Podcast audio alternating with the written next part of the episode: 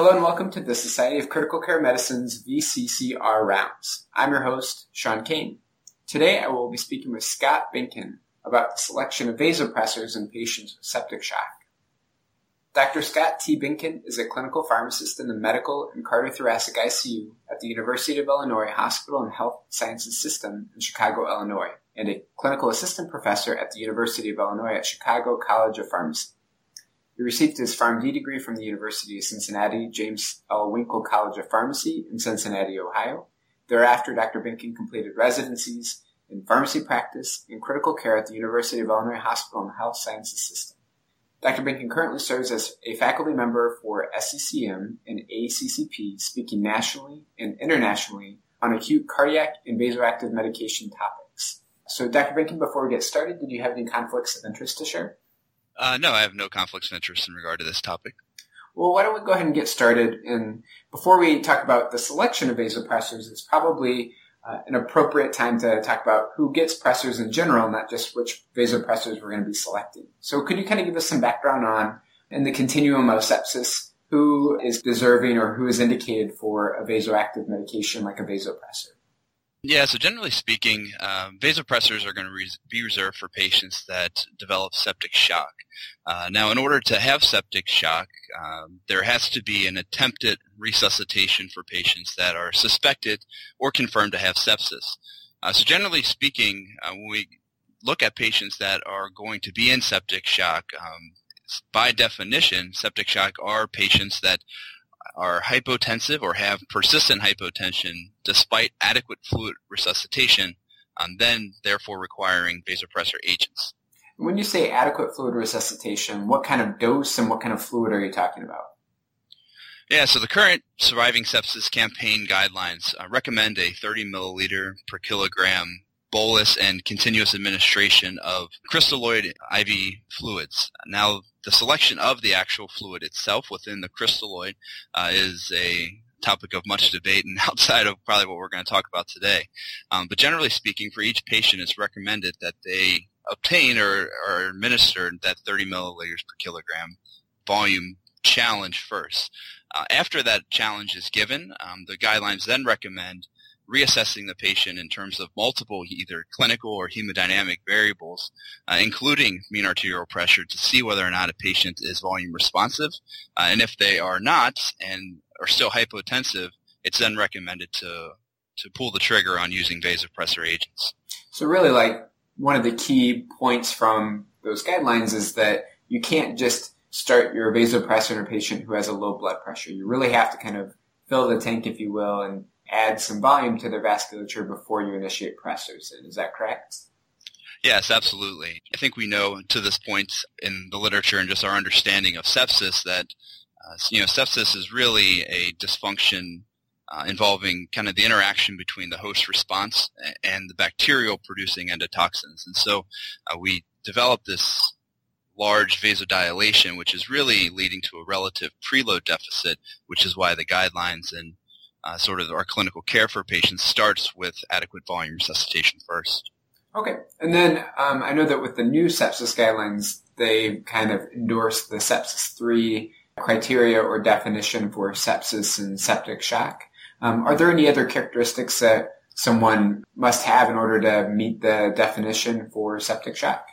Well, according to the most recent definitions, patients, uh, in order to be classified as septic shock, must have that persistent hypotension, as we mentioned. That is defined as a mean arterial pressure that's less than 65. Um, you also, in addition to that, must have a lactate level, uh, serum lactate level that's greater than 2. Uh, so this is going to be indication of both hypotension, which is going to be a surrogate in this setting for perfusion, and then also clinical symptomatology of uh, a deficit in oxygen delivery and subsequent perfusion leading to hyperlactidemia. So then if we kind of step away from that definition a little bit, certainly some patients, and it would probably be a minority of patients, would kind of be in this gray area where they have a low blood pressure, low mean arterial pressure, but they don't meet the, let's say, serum lactate level of two or greater. For those patients, after adequate fluid resuscitation, would you still proceed with vasopressor medications for them? Well, I think the fact that you had mentioned it's a gray area uh, leads to multiple different answers for that specific question. I think uh, there are going to be patients after that initial volume resuscitation that are going to need uh, further volume resuscitation. Uh, and some key variables that we use to help delineate that are things like CVP, stroke volume variation, pulse pressure variation, uh, and some other uh, just clinical responsiveness in terms of urine outputs, the reduction or reorientation of organ dysfunction. Uh, those type of things are going to be giving us information of whether or not a patient is uh, going to benefit from additional fluid. Now, in patients that do not, or patients that are you know, profoundly hypotensive and maybe have multiple signs of organ dysfunction and we've not yet seen that rise in serum lactate, those patients you may want to consider the use of vasoactive agents. Okay. I think that most listeners should have a, a fairly good idea of who's going to get a vasopressor. In terms of what you titrate that vasopressor to, you know, for me, a mean arterial pressure of 65 is definitely on the lower end of what would be comfortable for a patient. So is that what we are targeting with our vasopressors? And if not, what are some other proposed uh, mean arterial pressure targets that we might consider? Yeah, the most recent guidelines do support, again, that target of a mean arterial pressure of 65. One of the, I guess, interesting caveats sort of surrounding that is that realistically, the goal is going to be to uh, establish or reestablish a patient's mean arterial pressure similar to what uh, it might have been um, prior to presenting in the septic shock. Uh, one of the examples or one of the studies that sort of uh, supports this theory is a study that was published out of New England Journal of Medicine. It was a French study uh, looking at 700 plus patients with septic shock. And in this particular study, they randomized patients to either a MAP goal of 80 to 85 or 65 to 70. And interestingly, they titrated their vasopressors or vasoactive agents to those mean arterial pressure goals. And what they found was that there was really no difference in clinical outcomes across the board, whether or not a patient was randomized to your low mean arterial pressure goal or to your high mean arterial pressure goal. Um, but interestingly, in patients that have a history of chronic hypertension, um, those patients had less renal complications, uh, as indicated by the need for renal replacement therapy and an increase in their serum creatinine, if they were titrated to a higher goal the joining concept here is that patients with chronic hypertension likely live at a higher mean arterial pressure. And so the goal uh, for them is to potentially to get them back toward a higher mean arterial pressure to what they're used to. Now, um, that's only one study. We don't have a lot of confirmatory data supporting that specific target. And so currently the guidelines do recommend in everyone the goal of 65 for mean arterial pressure, but there is also the caveat of restoring mean arterial pressure toward what the patient uh, realistically was before presentation. And I think, you know, one concept that that study is getting at is the concept of autoregulation, where the kidneys are uh, used to a certain pressure and they've kind of vasoconstricted or vasodilated a variety of different blood vessels that go to and from the kidney to maintain whatever pressure they like. So they're used to a certain pressure and now they get a much lower pressure. Uh, presumably that could cause some of those renal complications. And for that particular study, and I think you're referring to the SEPSISPAM study, um, I would assume then that if we try to achieve a higher mean arterial pressure goal, we probably have to give more vasopressor to achieve that. Was that what they saw in the study? Yeah, that is what they found. In the patients that were randomized to a higher mean arterial pressure goal, um, they had a higher median dose of norepinephrine. Uh, additionally, they required being on the vasopressor that they were uh, selected longer, uh, even up to a day longer. And interestingly, in sort of a, an area of that's getting a lot of attention now, they developed a higher incidence of atrial fibrillation. Hopefully, talk about that a little bit later. But I know atrial fibrillation is a sort of a feared complication in patients with septic shock, and so. Uh, even though it was a relatively low incidence, uh, just over six and a half percent in in that study arm, um, it, it is a complication that we definitely would want to avoid if we can. So it seems like uh, even if you were to take that chronic hypertension subgroup on the basis of the SEPSISPAM trial, it seems like there's a balance in between adverse cardiovascular events uh, in terms of AFib and being vasopressors balanced against uh, maintaining good perfusion to the kidney, preventing or blunting the progression of acute kidney injury and the need for hemodialysis. Yes, absolutely. It's going to be that risk benefit analysis, and I, I think one of the in- interesting things to note, um, and you know, when we talk more about the different types of agents, you know, the vast majority of patients in this particular study were were on norepinephrine. Uh, so it does beg the question of whether selection of a different agent, perhaps one that even has less arrhythmogenicity than norepinephrine, um, if that would have changed the outcomes. And I think that's a great segue to talk about is there a preferred vasopressor by the uh, surviving sepsis guidelines? And if there is a preferred one, what kind of data supports that preference? Yeah, so there is a, um, a sort of hierarchy of vasopressors um, in, in, terms of their selection. Norepinephrine is going to be the vasopressor sort of of choice for uh, folks with septic shock. It has been actually in all the previous renditions of the guidelines. Now, the reason for this is there is is not largely due to the fact that norepinephrine is superior to uh, all the other agents. It's really just through the generation of literature that's been out there. Norepinephrine has been the most investigated and subsequently has sort of the most uh, the largest breadth of data to support it. There are some agents that we're definitely going to uh, want to avoid, and dopamine would be one of those specific agents. There have been multiple randomized studies. Uh, the SOAP2 uh, study being one of the largest ones, uh, and additional uh, meta-analyses that sort of have, have confirmed the fact that dopamine in this particular setting appears to be less safe than something like norepinephrine. There's been a higher development of arrhythmias, specifically atrial fibrillation, uh, and so in many cases, dopamine is an agent that you would want to avoid in this instance um, whereas norepinephrine is not necessarily superior to that, but perhaps safer. And I know that when the SOAP2 trial came out, you know, it was kind of all comers of shock, which primarily included cardiogenic shock and septic shock. Not to get too off topic, but I do know that in the SOAP2 trial, it really stirred up a lot of controversy because there was this potential mortality um, associated with getting dopamine over norepinephrine. Do you want to, to, briefly comment on kind of your opinion on that subgroup and if it's changed your practice for the cardiogenic shock patient? Um, for me, it, it absolutely has. It, the use of dopamine in, in the particular subgroup of cardiogenic shock in the SOAP2 trial was associated with a higher 28-day mortality. Because of that, I think there has been sort of this preference to steer away from dopamine um, specifically for cardiogenic shock. Now, in the septic population, we haven't necessarily seen that same uh, increase in mortality. Now, you know, one of the meta-analyses that have looked at specifically dopamine uh, to norepinephrine uh, did find that there was a non-statistical increase in death if patients were randomized or where patients were uh, started on dopamine compared to norepinephrine.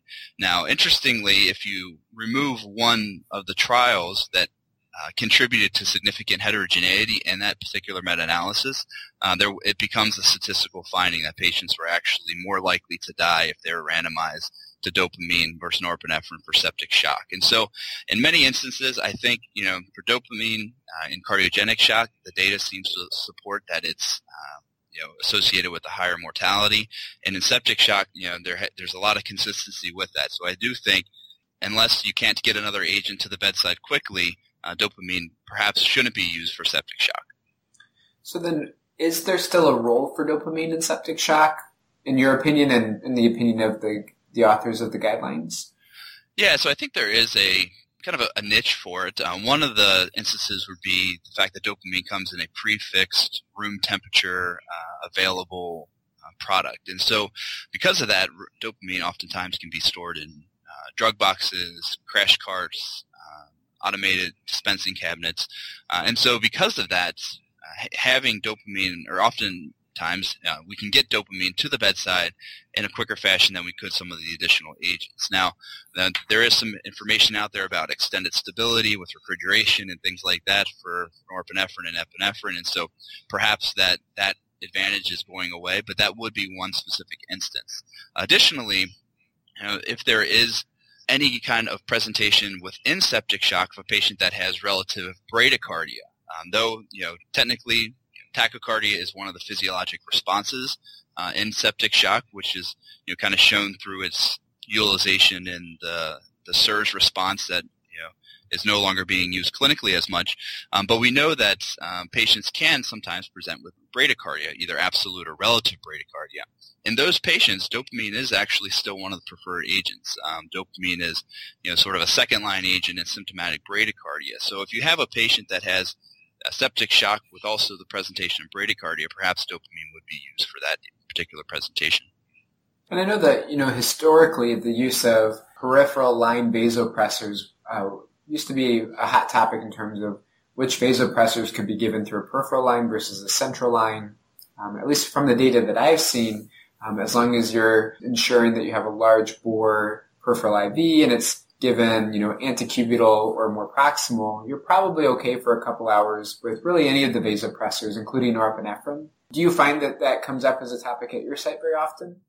Uh, I would say it does, and I, I think we actually use a very similar principle uh, that you know anything more proximal than antecubital or higher, so so to speak.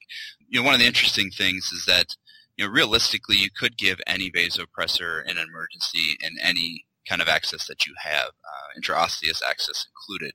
Uh, one of the things to keep in mind, though, is that the risk of extravasation and necrosis is related really to the alpha alpha one properties of the medication. Um, given that uh, you know any medication, whether it's phenylephrine, dopamine, epinephrine, norepinephrine, anything that has substantial alpha one agonistic properties can lead to extravasation and potential tissue necrosis. And I know again historically that at least a year or two ago that was a huge deal because the kind of antidote that's recommended, which is an alpha one antagonist, uh, phentolamine, was actually in shortage, and we we didn't have it at our hospital for some time You know, now we do have it, um, but still, I mean, obviously prevention is a better uh, treatment than you know, treating it once it actually happens. Absolutely. So, you know, we, we covered uh, atrial fibrillation as a potential adverse effect of our vasopressors, and it sounds like dopamine is probably more implicated with arrhythmias, specifically AFib. Um, what are some of the other risks that you associate with the vasopressors that are used in septic shock? Well, any vasopressor that causes um, peripheral vasoconstriction uh, carries the risk of leading to malperfusion. Uh, one of the sort of the interesting physiologic uh, differences between each of us is that we have different receptor densities, specifically for the alpha-1 receptor, in our periphery, in our uh, renal vasculature, our gut, and small bowel vasculature as well. And so because of that those differences in receptor density, um, there is different propensity to develop malperfusion type of reactions with using these agents, and those can be anything from digital ischemia to gut ischemia to even myocardial ischemia. And so that would be one of the specific risk factors that we would be looking for. Uh, additionally, um, there are some sort of unique risk factors that have been demonstrated, you know, sort of unique side effect profiles that have been demonstrated with some of the additional agents. Uh, epinephrine carries the risk of hyperglycemia. Uh, through its beta agonistic properties. Um, additionally, uh, studies have sort of confirmed that beyond just hyperglycemia, because of the extent of it, there's been an increase in insulin utilization, including insulin infusions. Uh, also, there is an, a uh, transient uh, increase in your lactic acid uh, expression with the use of epinephrine. Now that's been found in a couple studies sort of confirming that over the first 12 to 24 hours of using it, you actually might see an increase in your lactic acid. As a monitoring parameter, we'd actually want to see that decrease, and so it can confound your resuscitation a little bit with using epinephrine. Uh, additionally, you know, patients with systolic heart failure, all these agents, because they're peripherally acting in terms of um, causing vasoconstriction, could cause some afterload issues. Um, there have been sort of multiple hemodynamic analyses viewing these, and it really only shows itself in patients with systolic heart failure. Uh, the general population that does not have that really doesn't come as a concern with the afterload increasing agents. So what you're saying in that systolic heart failure patient population is that that vasoconstriction, which increases afterload, makes it more difficult to have an adequate cardiac output then? Absolutely, yeah. That sort of rapid increase in your afterload potentially could decrease your stroke volume, uh, subsequently decreasing your effective cardiac output, uh, which is going to be a, a major compensatory way uh, of providing mean arterial pressure uh, support during you know, the septic shock episode. Perfect. Well, you know, we, we've really focused our attention on norepinephrine and dopamine from a very clinical standpoint clearly, you know, these are different chemical entities that probably have different receptor binding profiles and things like that. I know that if I was to open up a pharmacology textbook, I'd probably be met with a, a, very large table with many pluses and minuses and things like that to describe the receptor activity of each of these vasopressors. Can you kind of condense it down for the listeners into the basic nuts and bolts of the pharmacology of the main pressors that we're using in septic shock? Yeah, sure. So I think, I mean, if you think about norepinephrine, our sort of first choice, first line vasopressor, it's it's it's a mixed alpha one and beta one vasoconstrictor. Um, so the alpha one properties obviously lead to vasoconstriction, and beta one is going to increase your chronotropy as well as your inotropy.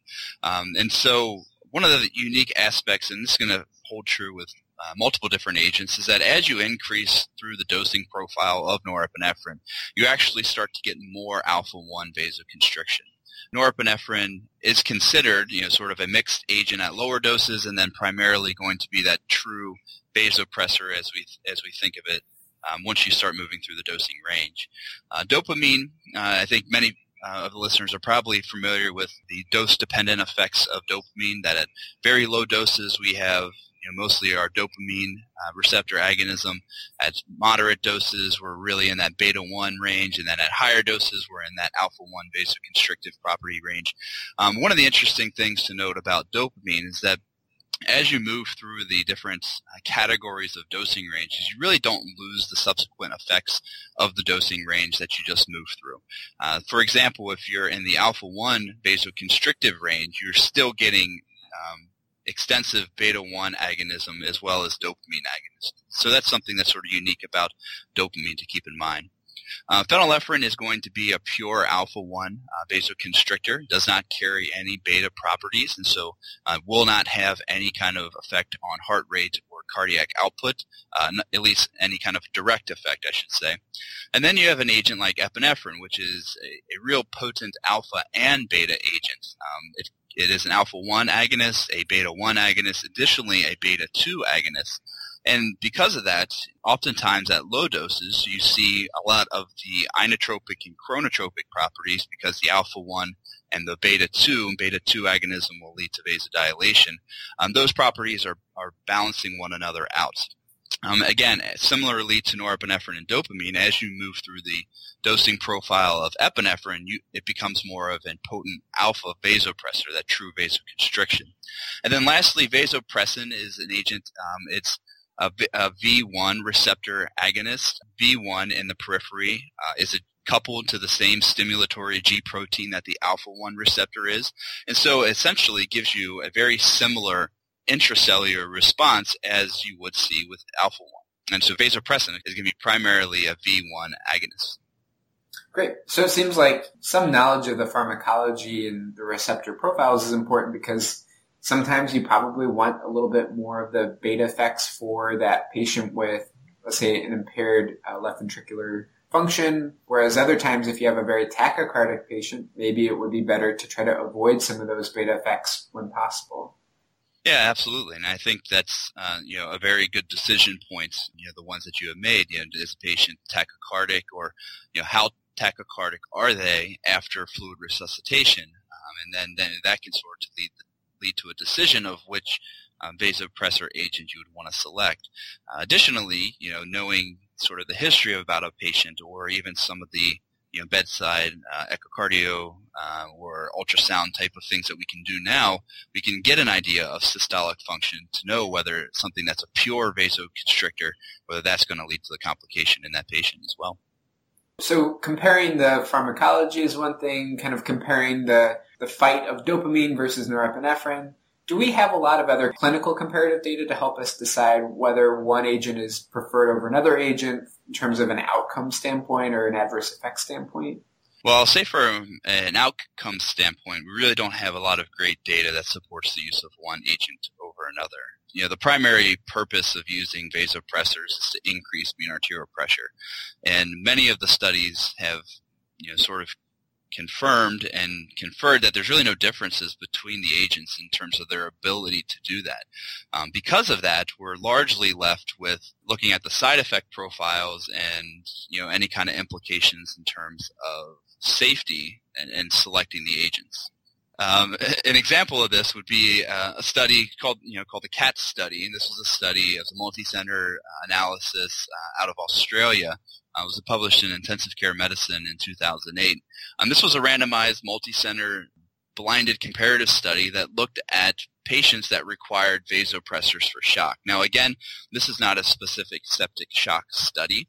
Um, this was sort of an exploratory study. By far, though, the major presentation of shock within this uh, was septic shock. Um, there was 277 patients that were enrolled, and patients were randomized to either norepinephrine or epinephrine as their first line vasopressor. Um, what it found in this study is that there was no difference in mortality. Uh, there was no difference in the achievement of mean arterial pressure goal. But what was found was some of the side effects that we had mentioned earlier. And in fact, there was actually a statistically higher percentage of patients that were discontinued from their vasopressor because of side effects. And those side effects were more often seen in patients on epinephrine. Uh, the side effects that led to discontinuation were tachyarrhythmias, uh, both tachycardia as well as the development of arrhythmias, and then additionally just an increase in serum lactate levels. In this same analysis, they also found uh, that patients were more likely to have uh, an insulin requirement or have a higher insulin requirement in the first 24 hours. So that's sort of you know some uh, some cluing and some information that we can collect about norepinephrine versus epinephrine. Uh, additionally, there was a study um, very similar in design called the CATS study, uh, which looked specifically at septic shock patients. Uh, in this particular analysis, patients were again randomized to either norepinephrine versus epinephrine, uh, with the caveat that patients could be started on dobutamine in the norepinephrine arm if it was deemed fit um, by the treating clinician, meaning that they needed cardiac output support further beyond just mean arterial pressure support. Uh, again, in this particular analysis, there was really no difference um, in the study groups between epinephrine and norepinephrine with the addition of dobutamine. Um, they actually found, uh, sort of contrary to the to the CAT study, there was really no difference in uh, the development of arrhythmias as well. Um, one of the major findings, though, was that uh, again a statistical increase in the the mean serum lactate level over the first 24 hours, and that had the same uh, effect, not only just causing transient lactate acidemia, but it also caused a, a decrease in the arterial pH. And so, again, very similar in terms of efficacy outcomes, but had perhaps some signaling in terms of you know increase in lactate levels, increase in insulin requirements, potential increase in tachy, tachycardia with the, the use of epinephrine compared to norepinephrine. On the basis of the CAT and CATS trials, it seems reasonable then that norepinephrine would be a preferred vasopressor over epinephrine given similar clinical outcomes, a potential of a better safety profile, just based on those two studies, given that they weren't septic shock specific studies, but as you mentioned, they had a lot of septic shock patients in them, right? Right, they did. And the, the second trial actually was specifically in septic shock patients. But I will say, I think the guidelines do a really nice job of sorting, uh, of laying this out, and that um, they really say that norepinephrine is sort of equivalent to that of epinephrine, but it may be safer. And I think that that's sort of why uh, epinephrine sort of falls down to a almost a second or third line agent in the current rendition of the guidelines.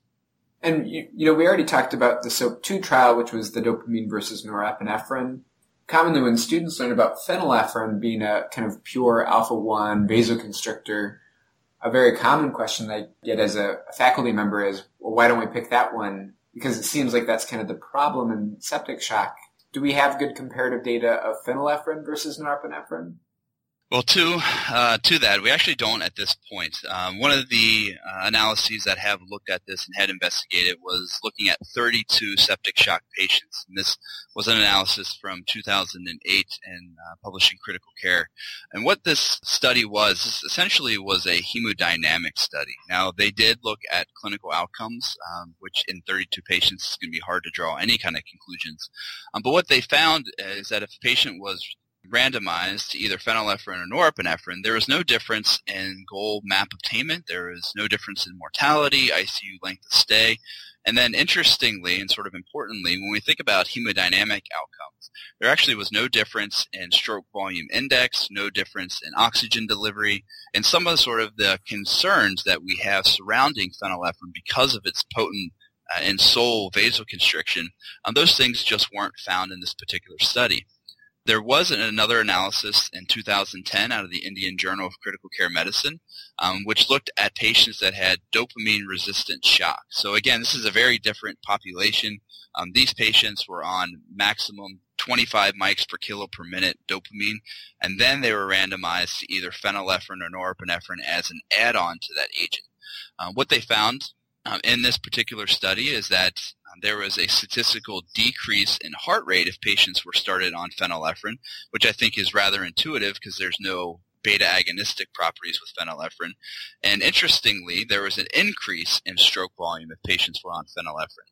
And sort of the theory behind that is that the heart, as the organ itself requiring blood and requiring the delivery of oxygen, with the randomization to phenylephrine actually had a, a higher blood distribution to the heart as an organ, which then subsequently increased the stroke volume.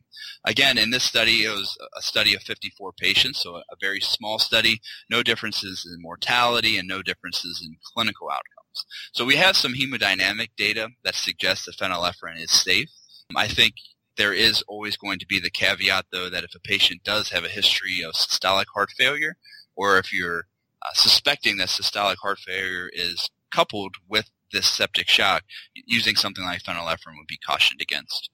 So then, Scott, I know that we briefly mentioned vasopressin has kind of this more unique uh, mechanism of vasoconstriction, but I also know that it's not a titrated medication. I mean, it is a, a, a fixed dose that a patient receives.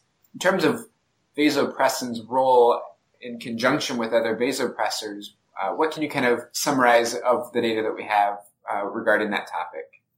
Well, I would say that the best way of looking at vasopressin is that its role is evolving. Um, in the 2012 rendition of the guidelines, um, vasopressin wasn't really um, strongly recommended. Uh, it was an ungraded recommendation that it could be added to norepinephrine. Um, it was an ungraded recommendation, again, that it should not be used as a single agent uh, for the treatment of septic shock. Um, now, since then, we've actually had, you know, the publication of a couple different analyses, the VAST study, the VANISH study being one of them, uh, which really looked at the role of vasopressin as a adjunct agent. Um, what has been consistently found with vasopressin is that it does seem to decrease um, the norepinephrine requirements that patients might have during septic shock. And I think that that's actually a very important finding, uh, especially given the information that's been um, recently published about sort of the detrimental effects of atrial fibrillation in septic shock. Um, there is some analysis of looking at vasopressin as a first-line agent, even as a sole agent, and what has been found in those you know small retrospective studies is that it, it is safe and patients do achieve their mean arterial pressure. Um, interesting that you bring up dose titrations. I think that that's also sort of um, perhaps um, going to be something in the future that might be changing. Uh, the Vanish study was one of them that have looked at you know sort of titrating vasopressin. There have been uh, other studies that have um, been both uh, supportive of that as, as, well as using it more of like a traditional vasopressor. So I think in the future we might see vasopressin role changing, um, but currently um, it, it's really solidified itself as a norepinephrine sparing agent. Clearly, there's a lot going on, lots of trials that have been published, and also um, as you mentioned a couple times, you know, sometimes we just don't have a lot of great data to make a, a fully informed evidence-based medicine decision. Uh, with that in mind, are there any trials that you're looking forward to that you know are coming out? Or if not, is there a trial that you would love to see that could really kind of help solidify, you know, a, a clinical conundrum that commonly comes up in, in the field of vasopressors and septic shock? Well, I think there would be a couple that I honestly would, would try to get going and, and, and either be a part of or, or design. I think one of them would be looking at patients with liver disease um, and kind of the same idea of patients that have autoregulatory shifting because of chronic hypertension. I think it'd be very interesting to look at those patients that have liver disease and perhaps shooting for a lower mean arterial pressure in the, that specific subgroup. Uh, additionally, I, th- would love to see uh, a study looking at vasopressin as a true sort of first line agent and perhaps even being titrated and not necessarily just as an adjunctive agent to the use of norepinephrine.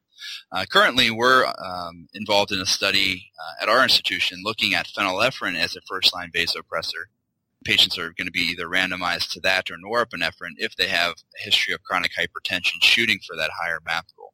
So I think there's a lot of different ways of slicing it. You know, I think the impact of uh, additional medications that they're on before their septic shock, whether they be home medications or those in the institution, uh, that's another area that I think needs to be explored. And so I think, you know, we're sort of just starting our investigation clinically of all these different agents for septic shock. And then, you know, you mentioned it at least once, the idea that perhaps clinical outcomes may not dramatically be different, but it's more about kind of the side effect profile. Do you think that the door is kind of shut on some of these uh, trials focusing on a 28 day mortality and maybe it would be better to focus on some of the safety endpoints or do you, do you still think that that would be a valid primary endpoint for some of these trials that are likely to come out in the future? Well, I personally think that a very valid and sort of really applicable endpoint would really be at the development or progression of organ dysfunction. Um, the Vanish study was one of them that have looked at that. The SEPSISPAM study, you know, looking at the need for renal replacement therapy, and perhaps even looking at other signs and developments of, of organ dysfunction because these patients, you know, if they develop septic shock, their mortality oftentimes is anywhere between, you know, 50 to 70 percent, looking at depending on what analysis you look at. Not sure whether the selection of vasopressor agent is going to change that, and so I, I do think that looking at some of you know these you know surrogate morbidity uh, and safety parameters would certainly be you know probably a, a better fit for for trials moving forward. I think that's probably great advice for some of the listeners who are either actively engaged in research or interested in research in the future. You know, you provide a lot of uh, clinical pearls that could probably really start getting them thinking about, you know, what research really needs to happen in the future then. Well, Scott, thank you so much for your time. I really appreciate it. And for the listeners, thank you for joining us today. This concludes this episode of the VCCR Rounds podcast. If you have any topics or specific questions you'd like us to address in future episodes, you can tweet your input over at SCCM and use the hashtag VCCR rounds. That's VCCR O-U-N-D-S.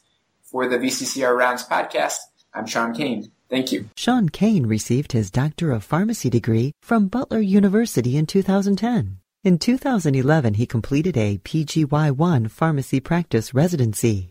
In 2012, he received board certification in pharmacotherapy and completed a PGY2 critical care residency at the University of Illinois at Chicago. Currently, Dr. Kane is an assistant professor in the Department of Pharmacy Practice at Rosalind Franklin University of Medicine and Science in North Chicago, Illinois, with a clinical practice site at Advocate Condell Medical Center's Intensive Care Unit in Libertyville, Illinois. The iCritical Care podcast is copyrighted material and all rights are reserved. Statements of fact and opinion expressed in this podcast are those of authors and participants and do not imply an opinion on the part of the Society of Critical Care Medicine or its officers or members. To contact the editorial staff of the iCritical Care podcast with questions, comments, or ideas, please email icriticalcare at sccm.org or info at sccm.org.